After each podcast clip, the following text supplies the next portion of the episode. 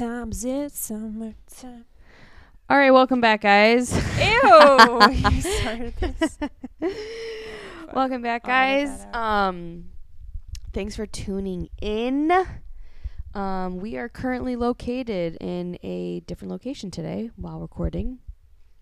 Holly's parents' house.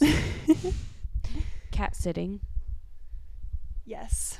Cat sitting for sure. and it's raining out. And the cat just keeps meowing at the rain.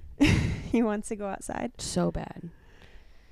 Um, so you just got back from a little vacay. I did. And I have to show you something. Oh God, what? We have to stop getting nervous every time one of us says that. So I'll I'll I'll preface this for our audience. The last two times I've gone on vacation, I've had a visitor in my apartment. Excuse me? A, ghost?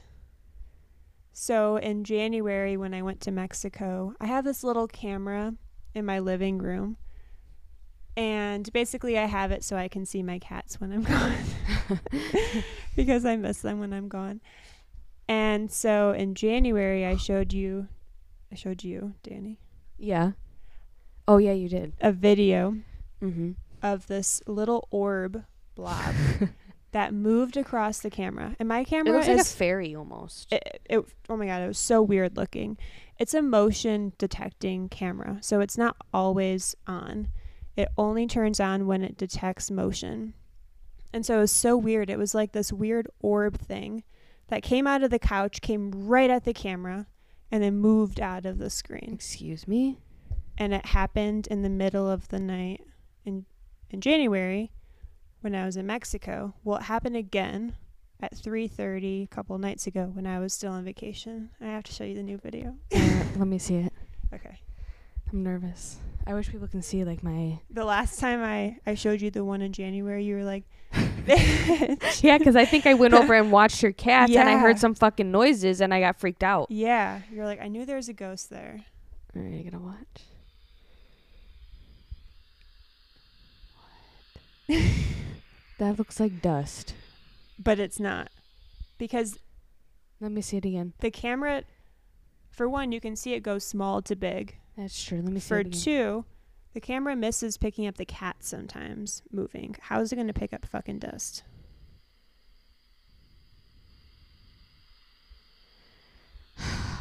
And this was the one from. Wait, no, that's not it. I'll show you the one from January. Was that like a sex tape that you're about to show me? See, Marley was looking at it over there, and then it goes right there. Oh yeah, that looked like a fairy. it's, it's an, yeah, you got something. I mean, an orb. when you live in apartments, y- people die in apartments. To be honest with you, especially when they're older.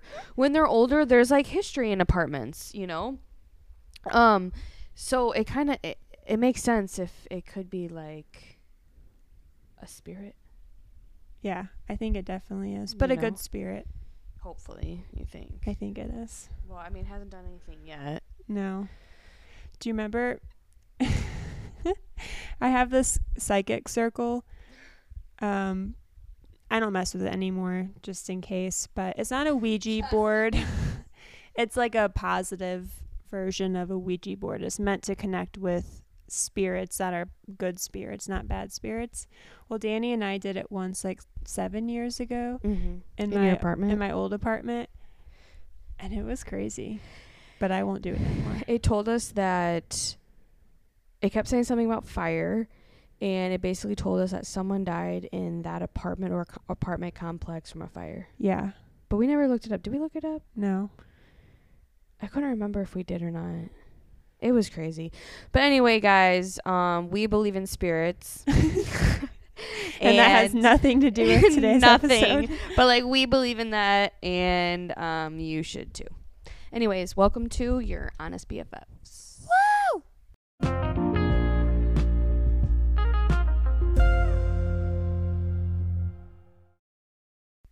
What's, What's up, up, dogs? dogs? oh, you got it with me. Yeah, I knew it was coming, You so got I had to jump FOMO in. or what? Yeah.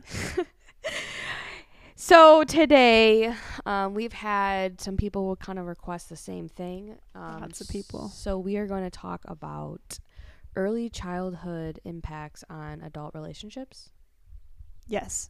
And we're going to preface this with when we do talk about our childhood, we know our parents did the best that they could, and we're not really here to tell anyone else's story because we're the open books, but they're not choosing to talk about it. So we just want to make sure that everyone knows that and what we choose to share Absolutely. um, is because it's more related to us. yeah. And we're not going to share too too much to protect people that we care about. Absolutely. But we're going to share enough t- for everybody to kind of get the idea and to, you know, help anybody else that may have similar childhood um, impacts Mm-hmm.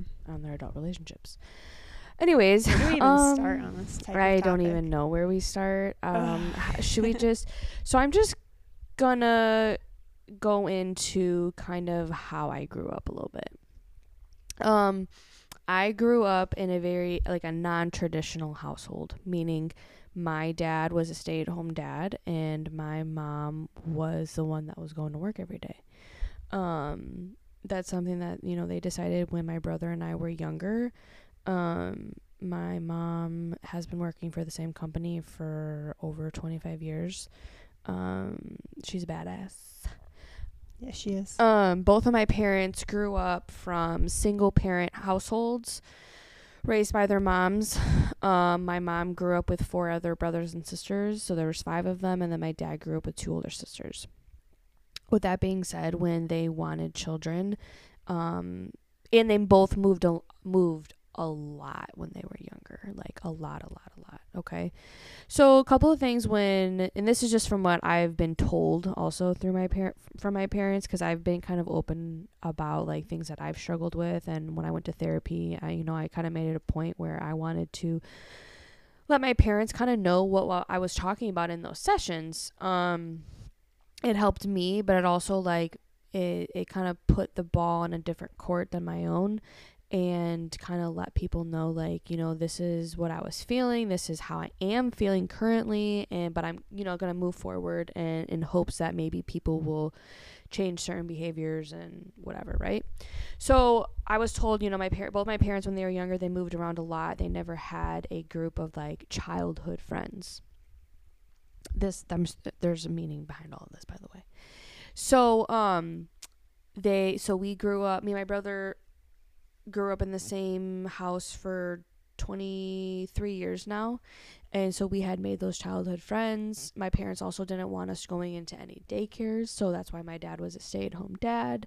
My dad struggled with that because you know it's not typical especially back then for a man to stay home with their dad. Mm-hmm. with that being said, my dad was kind of in control of my brother my brother and I's emotions essentially, right? Um which we all know that men aren't very good at dealing with their emotions. So like women are just more naturally able to um I think nurture kids a little bit more when it comes to their Mhm. emotions. have more patience, I guess. Let's say that. We have more patience, I would say. So my brother and Generally I speaking. generally, yeah.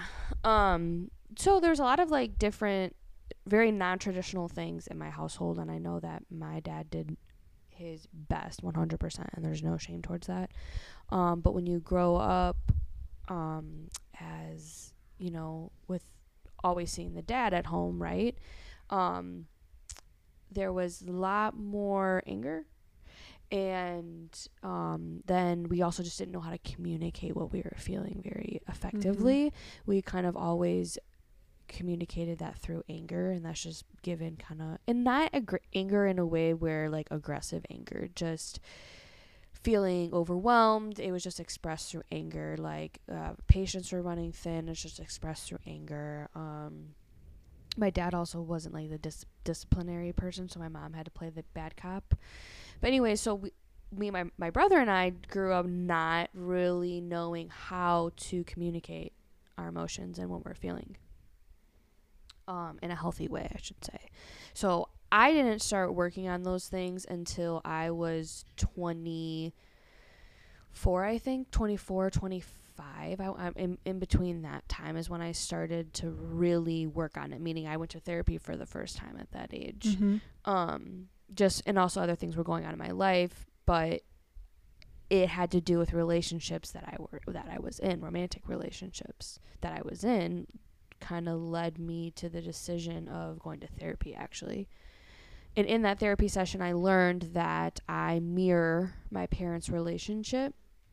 And I'm not going to go into extreme detail about certain things just for like kind of what you said earlier.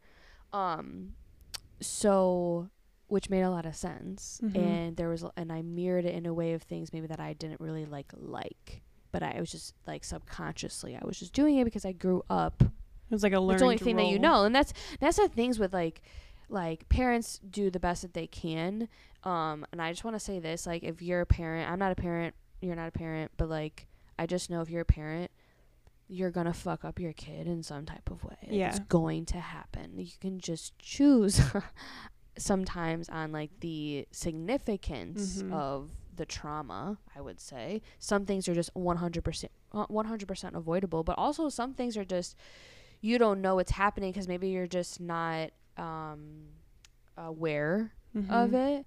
or you're just doing it for the first time. Well, exactly, and just given on what you know, right? yeah. Um, that's all parenting is. You parent on what you know, and you learn as you go. Especially if it's your first kid, and that's that's why I'm saying like parents, you're gonna fuck up your kid in some type of way. Like you really are. So there's really no avoiding that. um, it's gonna happen. With that being said, so I went to therapy and I found out that I pretty much mirrored my my parents' relationships, and I did not know how to communicate effectively, and um, um, also like I struggle. I'm a very emotional person, and I get that from my dad's side. Um, my dad and his side of the family are very emotional.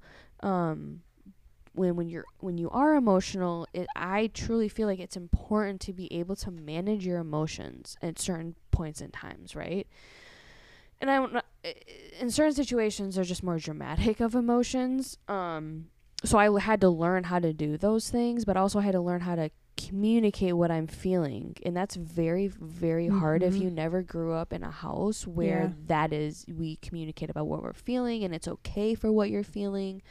Um, or just feel different things, if that makes sense. Mhm. So, like, so long story short, like I kind of grew up having some anger problems. My my I would say like my brother also too has some anger problems, and that's just kind of what we saw. Not physical or like crazy anger problems, just um just struggle with that expressing it. Um anyways, so in relationships I have learned that my communication skills suck and I also um, didn't um, effectively show my emotions in a healthy way. I should say. That makes sense. Um, so that I would say like, yeah, that's like the number one thing I would say, um, and how like my childhood has impacted my romantic relationships and actually I would say just like relationships in general, whether they're friendships, um, because I've burned some bridges with some people, um, given how I was able to communicate or share my emotions effectively. mm-hmm. Um, So the two biggest things you had to learn were how to communicate in romantic relationships because you didn't learn that from your like childhood. how to, but how to communicate my emotions and what I'm feeling without automatically going to anger and showing it and expressing it through anger, which obviously is going to cause problems when you are constantly doing Yeah. that, right? Well, there's like no context to like, whoa, what's going on here? Yeah. so like for example, like I when sometimes when I would get angry, so when I get mad, I cry, mm-hmm. and um That was my cat. oh, it's like what the hell was that noise? Um, when I get mad, I cry. Not so much anymore, but a lot of the times it's because maybe like I'm uh I don't know how to explain it. I don't know how to explain it. No, I think when you would get frustrated by things, sometimes you would start to cry. And I think you've learned how to get your frustration out that it doesn't feel as overwhelming. Where Yeah. before maybe you would cry because it was felt like super overwhelming and you didn't know how to Yeah. feel it. And And, I now s- I feel like you feel it. Yeah, and probably because I've learned also how to process shit better, True. which also helps you deal with certain emotions that are brought on in certain situations. You know, that Mhm. maybe you don't feel them as intensely when you learn how to process them in a healthy way. Um, that probably explains it. To be honest with you, I just figured That's it fair. out. So a lot of what you've learned as you've gotten older has been around not only communicating but learning how to communicate and properly express what you're feeling. It sounds Yeah. like I that was struggle. yeah, big thing you didn't I learn. struggle with emotions, and that's one thing that um, either I wasn't receiving from my parents or it was shown to me in a different way. And so, like, I only knew how to express it or communicate it through one action, which was angry,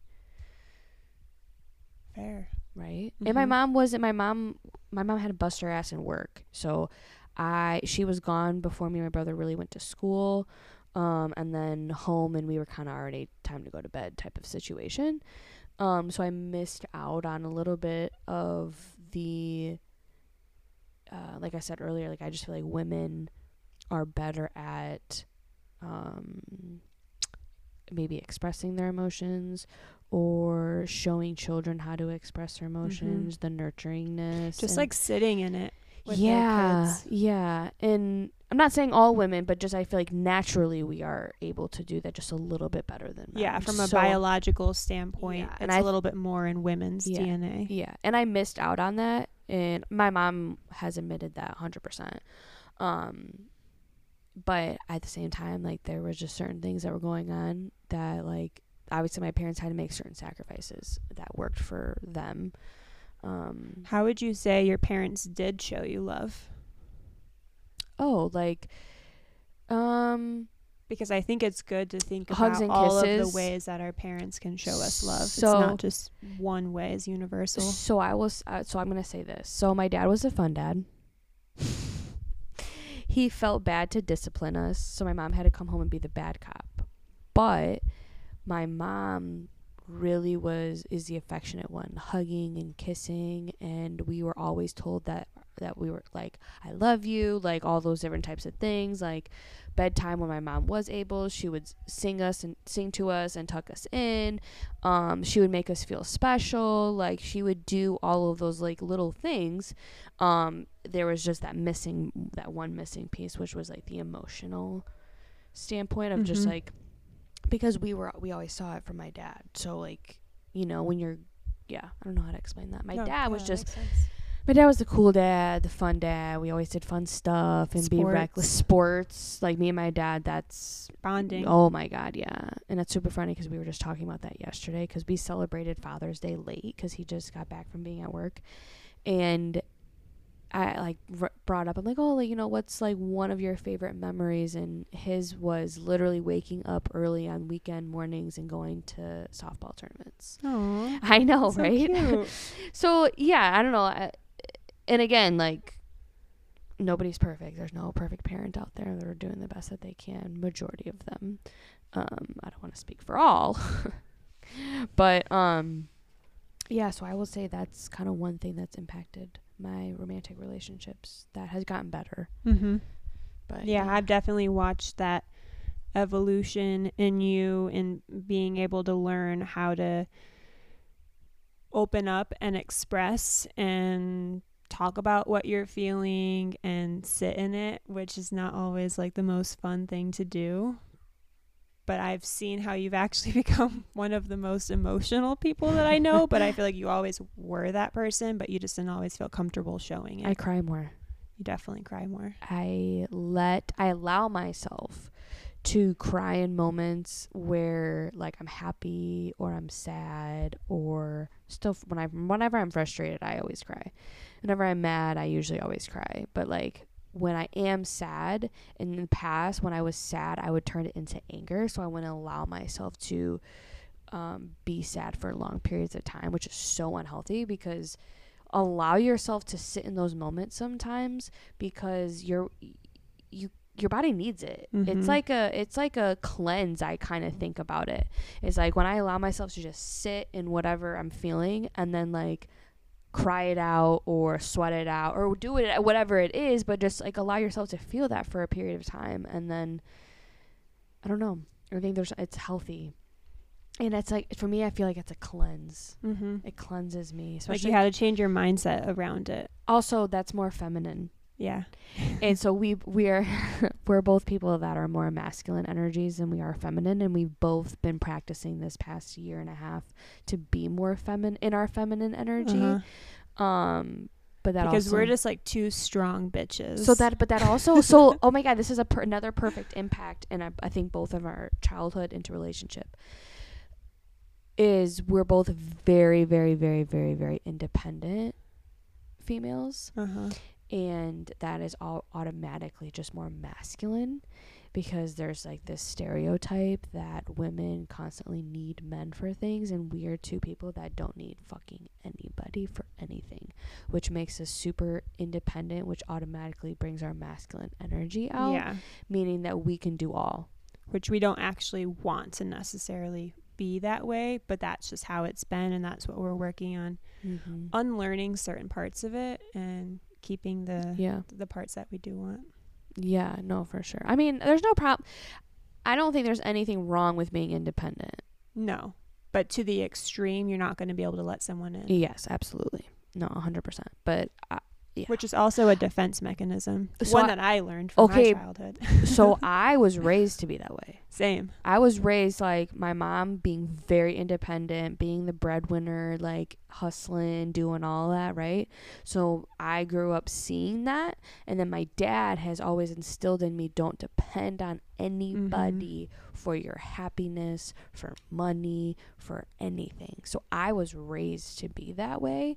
Um, which when you're raised that way in a time when your brain is dev- developing and forming, i that's who you are now. Like Mhm. that is who you are. So it's like constantly every single day I have to work towards maybe not being that way as strongly, Yeah. right? Same. Crazy. All right, let's hear about your childhood.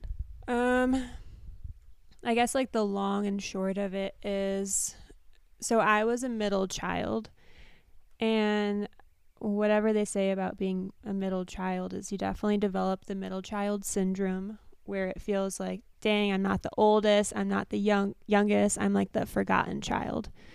Um, which I don't actually feel like my parents forgot about me, but I can't really describe it. It's just something that you feel when you're in the middle.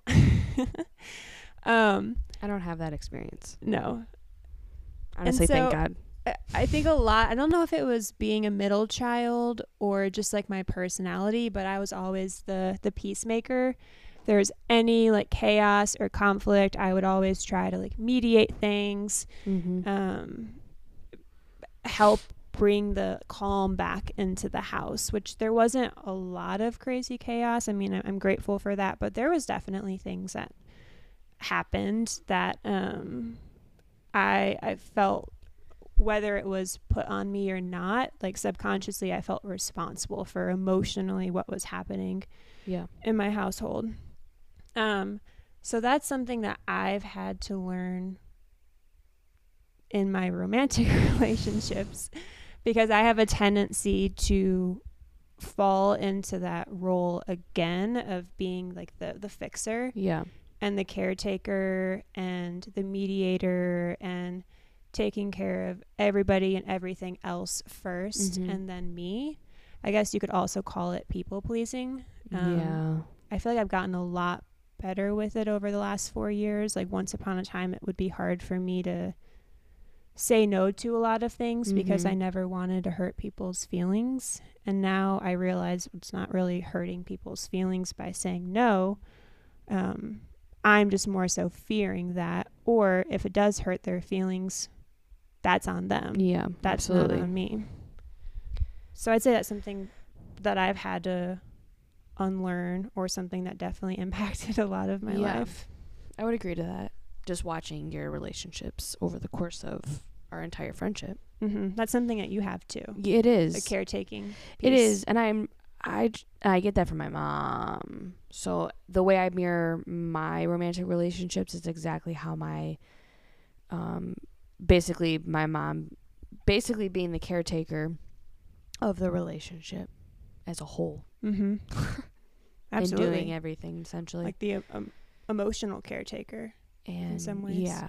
I wouldn't say as not financially caretaking, just yeah, definitely emotionally and mentally caretaking.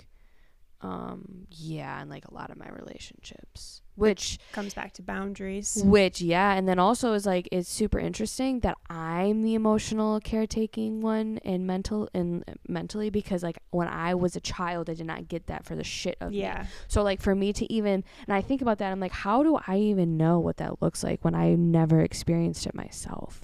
True. Right? But I guess it's whatever like I needed, as a child. and so I give that back. And so that's my problem in relationships is huge actually that you say that because once I start once you get too deep in that, your partner becomes unattractive to you because now I feel like I'm in the role of a parent Mm-hmm.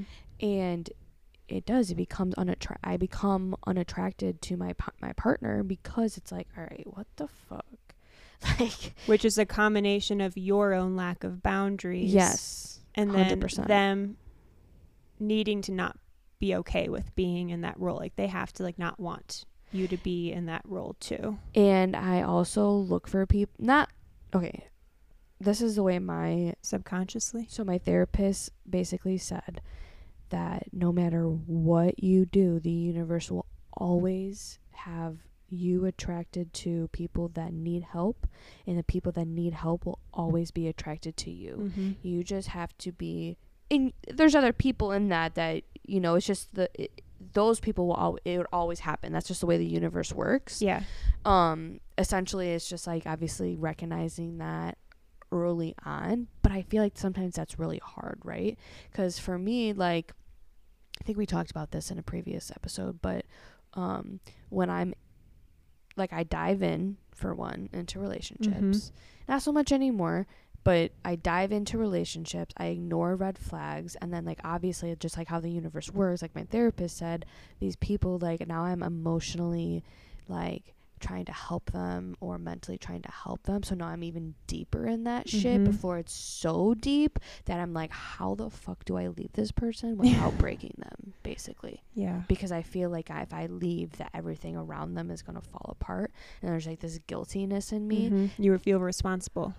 Yeah, but I've 100%. So like I always, I also get to a certain point where I start getting pissed, and I start getting like resentful, and I start obviously becoming unattractive.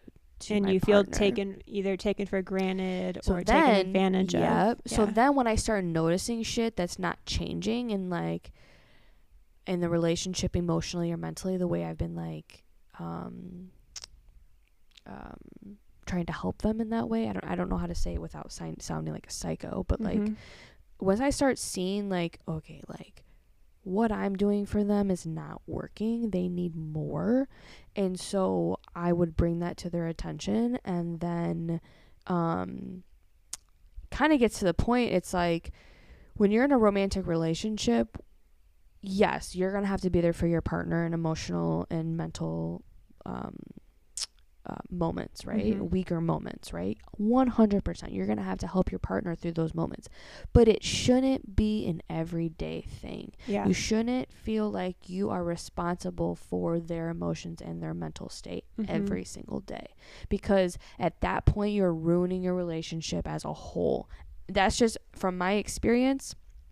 Um, and I and I have experienced it in a way where um blatantly had said like I can't do anything for you anymore. You need to go do this. yeah. You need to go talk to someone or figure out a different way that's going to be able to help you deal with your emotions and your mental state when you aren't doing well. Like I can't be that only thing that that helps you. And that's not healthy. For it's not healthy for first off, I should have put those boundaries up a long time ago and I obviously realized that. Mhm. Um obviously I'm doing better at that.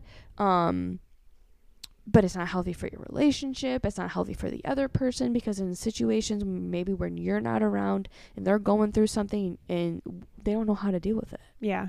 It becomes draining. So it becomes codependent. yeah. And I can't stand that shit. I can't stand codependent relationships. And I've been in one before and yeah. Yeah. My parents aren't codependent though, so I don't really get that from my childhood. well, They're not codependent by any I think we have a lot of the same patterns in relationships and then we have some different patterns. Like when I think about my caretaking and my fixing, I I realize that I got a lot of validation from the role that I played as a kid of like being the peacemaker and the mediator. Um, that that's kind of how I learned a lot of worth that this is something that I'm good at. And Mm. so obviously Makes that sense. probably played a role into why I became a therapist. yeah. Um, but I've had to realize that there's like a healthy level of that and then there's an unhealthy level Mhm. of that. Like when it anytime anything becomes at your own detriment, when it is starting to drain you or when you feel like you're putting others before yourself constantly, then it's like, ugh, this this is I think it's crossed into that territory Yeah. it's not good. I know, and we've Um, both been in relationships that are like that. But we're growing. We're we're we're doing better. Yes, you're just supposed to take away from each relationship like what worked and what didn't work Yeah. and try to make a goal to do better in each relationship. Yeah. As long as they're getting a little bit better, I then you're doing something right. Obviously, we just need to stop ignoring the fucking red flags when we see them. That's the moral of the story. Yeah, even when I think back to my last relationship, there were some things early on around like communication or just like reactions or behaviors and I was like I don't like this. This doesn't feel good, but I didn't know any different. So Mhm. I I was kind of in the mindset for a lot of years in my life where it was like if you love someone, you'll like, you'll figure it out Mm-hmm. and I think there's like beauty in that, and then I Mhm. also think there's some fucked up Yeah. shit in that too. One hundred percent. To a certain, but like that just goes so like something that my dad has, and I feel like I can use this for like a lot of things in life. Something my dad has always said, sa has said to, to me and my brother was everything in moderation. yeah, He meant that more for food, but that could totally be used in this situation. Everything in moderation. When you get too too much of something, it's not good for you, right? If you have too little of something, it's not good for you. yeah. If that you're makes a lot of sense. overindulging in just one thing, it's not good for you. So, If a relationship's taking too much of your life, take up too much of your life. So, for you. yeah, so let me know if you uh, what this is how I always like um explain like a healthy with the easiest way to explain a healthy relationship is if you got a sundae, okay? like an ice cream An sundae. ice cream sundae, okay? You got an ice cream sundae, let's say we pick chocolate, chocolate ice cream. Let's say that we put sprinkles on it and let's say that we put a cherry on it. Okay? Your relationship should not be the chocolate ice cream. That should be you, right? Your sprinkles should maybe like, uh, let's let's dab some um, friends in there. Let's dab s- like our career in there. Let's dab some hobbies in there, right? Your relationship should be the cherry on top of your Mhm. sundae, meaning that it's not the core of of who you are and what you what like right, and you're not letting your cherry control the whole flavor of the the sundae Yeah, right? The, the cherry is the bonus to the sundae, right? It makes you just extra happy, mm-hmm. right? So that's how I always try to explain someone to someone about what a healthy relationship is. As soon as you start you're in a relationship and you start realizing like, all right, he's not the cherry to my sundae.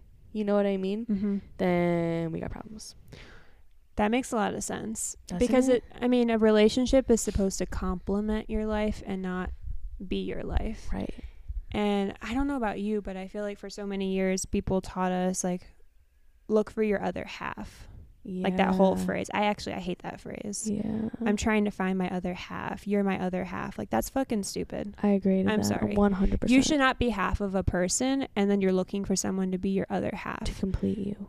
No one is meant to completely I'm getting so fired up. My tongue's moving so I fast. no one is meant to complete you. They're meant to complement you and I don't care who said this in society, but like that's just that's why so many broken people are chasing relationships to feel full Yeah. because you're trying to find someone to be your other half instead of I mean it sounds so cheesy, but no, but instead of like so being whole yourself. I mean that whole like cliche that we all say you have to love yourself before you can love someone else. As annoying and cliche as it is, it's true because so true. The relationship that you have with yourself is the relationship you're going to have with a romantic partner. Yeah.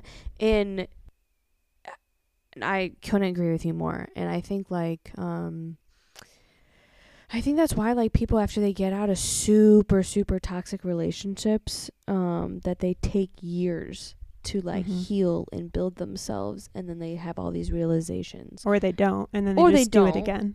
no, that's very true. That's very true and I mean kind of sucks for them, but maybe they'll figure out I hope they figure it out one day, but um yeah, I I don't know. I always go back to the sundae thing cuz cherry to your sundae, not the core of your sundae. Should never be the ice cream Yeah. of your sundae, right? And I always like I think there so back to your statement of like you're finding your like your other half. Like I hate that as well. I look I look at it more of like like when you're in a relationship with someone you're choosing to share your life with this other person, Uh huh. right? And he or she is choosing to share his or her life with you, right? Where it's just two people come together and just doing life together, Yeah. you know? Mhm. And that also like when when people say, "Oh, find your find your other half," you know what I hear? Codependent. mm-hmm. Same. That's why a lot of people in relationships are so fucking codependent because they live off of I can't do this without him or her. Yeah, you can. You can. and And we you have before. yeah, and and we've been there. Like Oh yeah. in my first serious relationship, when I started going to therapy afterwards, I remember my therapist because I was telling her I was like, why did it feel like my whole world like flipped upside down just by Mhm. this relationship ending? And she talked about a pie. She was like, draw a pie and draw the lines like where you would cut slices. Like if if you go to a bakery and they give you a pie and cut slices, you know, Yeah. there's like eight slices, let's Yeah. just say. Well, right now, your pie, your relationship that you were in was at least half of your pie, maybe like three quarters of your pie. And then the other quarter of your pie was like family and school at the time, because Mhm. this was when I was in college or just graduated.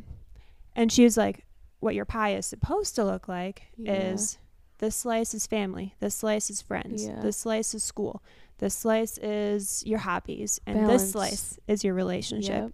She was like, Your whole damn pie was that relationship. Yeah. That's And balance. I was like, Damn, balance. that's true. So when that relationship ended, I had a quarter of a pie left Mhm. and like that's why it had such a big impact on me so that's something once again that i had to learn because i have always like given my all to all of my relationships Mhm. even my friendships Yeah.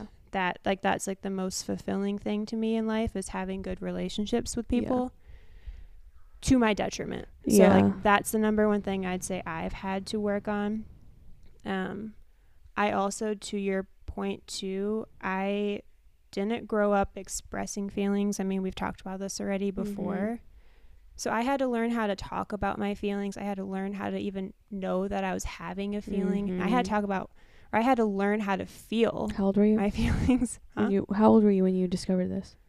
Like 22 Okay, so yeah, like we were around we were in our early 20s when we first recognized that like we have issues when it comes around feelings and emotions. yeah i mean i couldn't And even cry in front communication. of people And communication. communication i mean Boundaries. I I felt like list goes on. I was good at communication when it came to resolving conflict, ironically, because I had the peacemaker, the Mm, makes mediator in me. So Mhm. I never got elevated in fights or anything. Like I never raised my voice. Like I'm always super calm.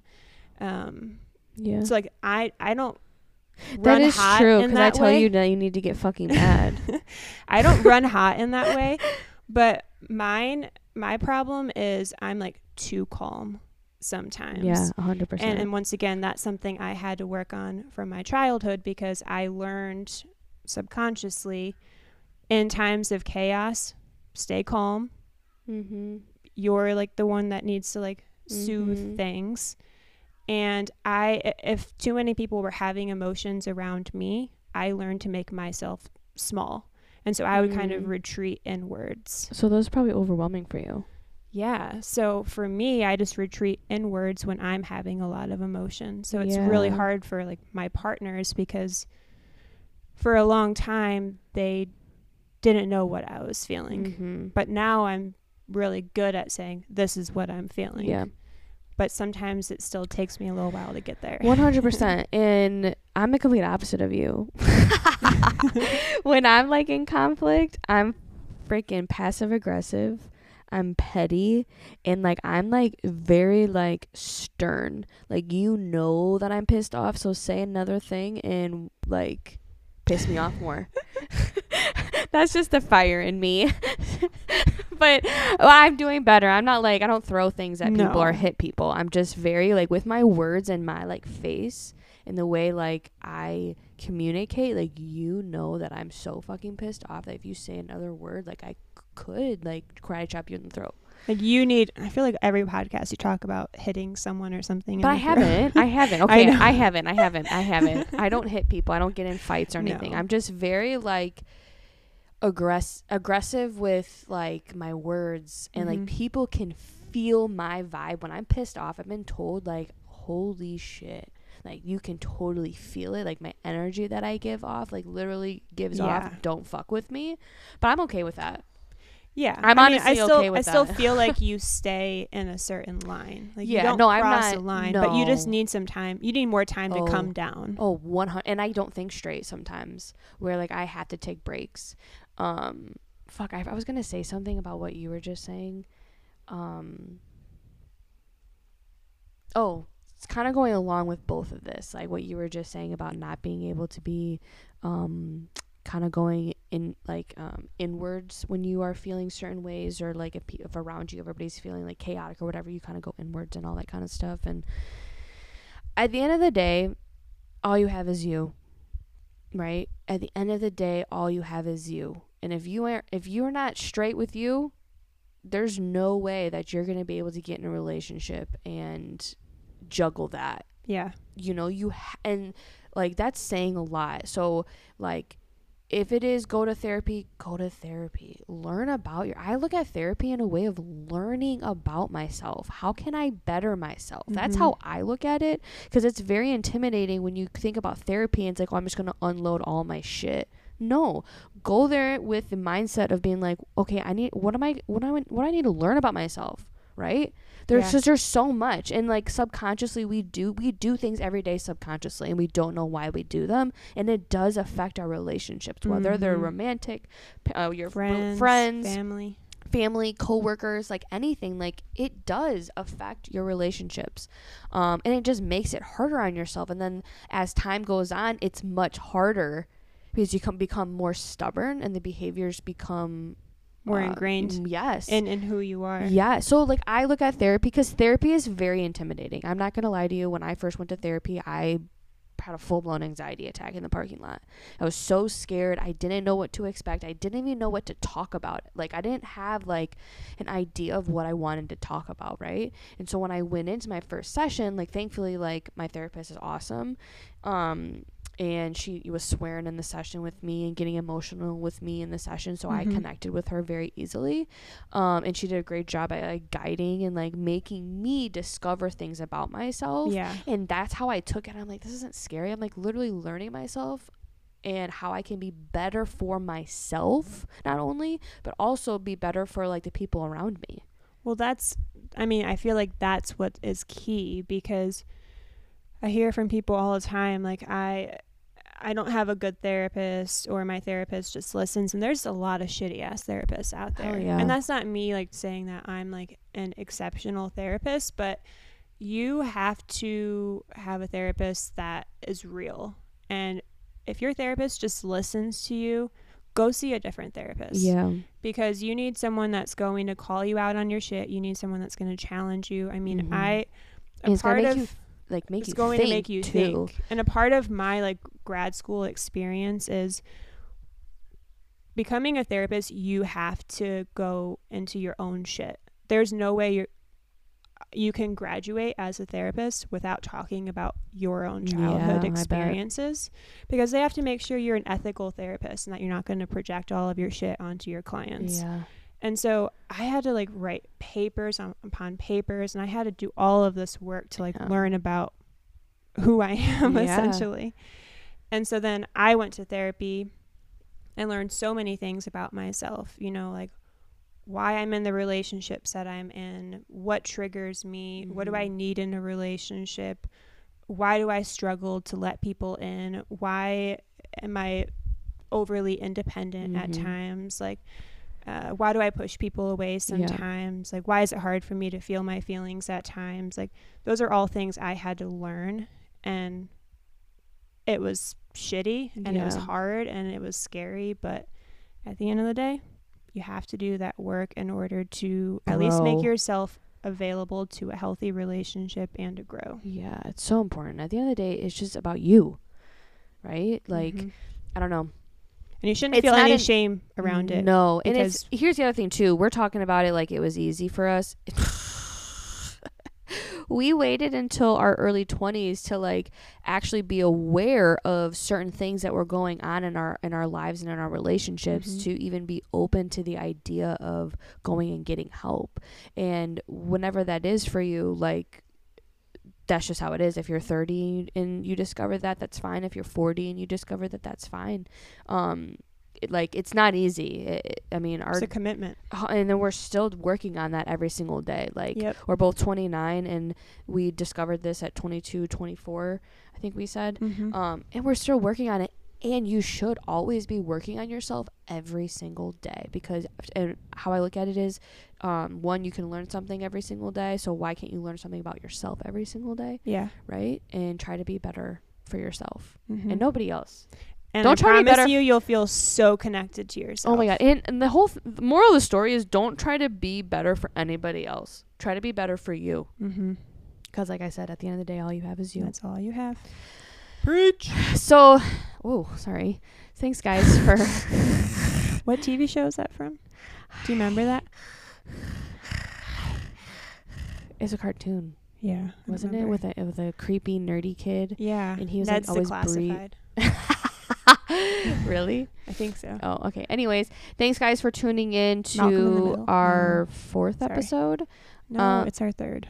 Oh, because Well- we had the bonus. We're gonna call it four. Okay. Whatever. Um, thanks for tuning in, tuning in, guys. Um, we will catch you later. Bye. Bye.